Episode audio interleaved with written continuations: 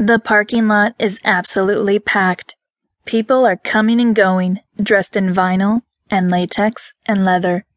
Some are even dressed in street clothes, but those are few and far between.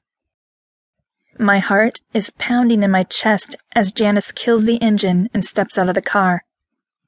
Now, more than ever, I wish my skirt was longer, or that I was skinnier, or that I could just disappear on the spot. I've never felt more out of place in my entire life, and we're not even inside yet. "Now you ready?" Janice asks. There's a confident smile plastered across her face. If only I could have an ounce of her excitement. All I feel is dread. I don't even want to see Lucian anymore.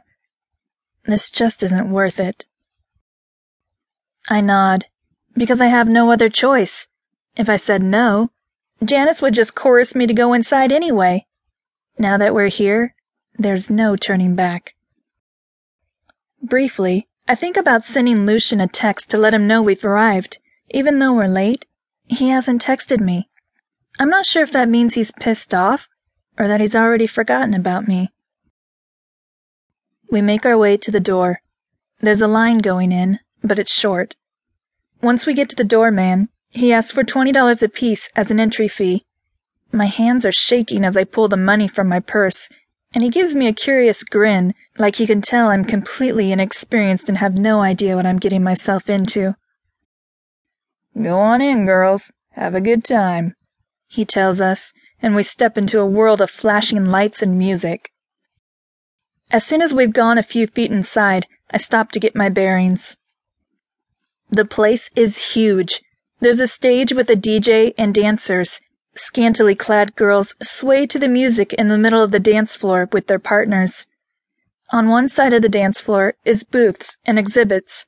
On the other side is 2 levels of seating. There appears to be a VIP area of sorts on the top floor and a bunch of chairs and benches set up on the bottom floor for everyone else. My eyes briefly dart up to the top floor, but if Lucian is there, I can't see him. "Let's go look."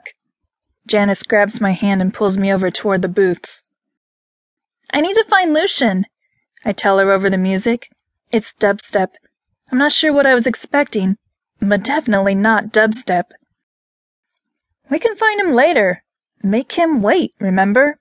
Besides, if he spots you, he'll have to come get you. That's what you want." It's not what I want. None of this is what I want.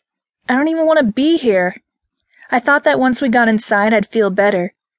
Seeing all the gorgeous, half-naked women walking around me, though, only makes me feel worse. I'm like a whale in a sea of Janices. These women are so beautiful it makes me sick, and I'm just meh.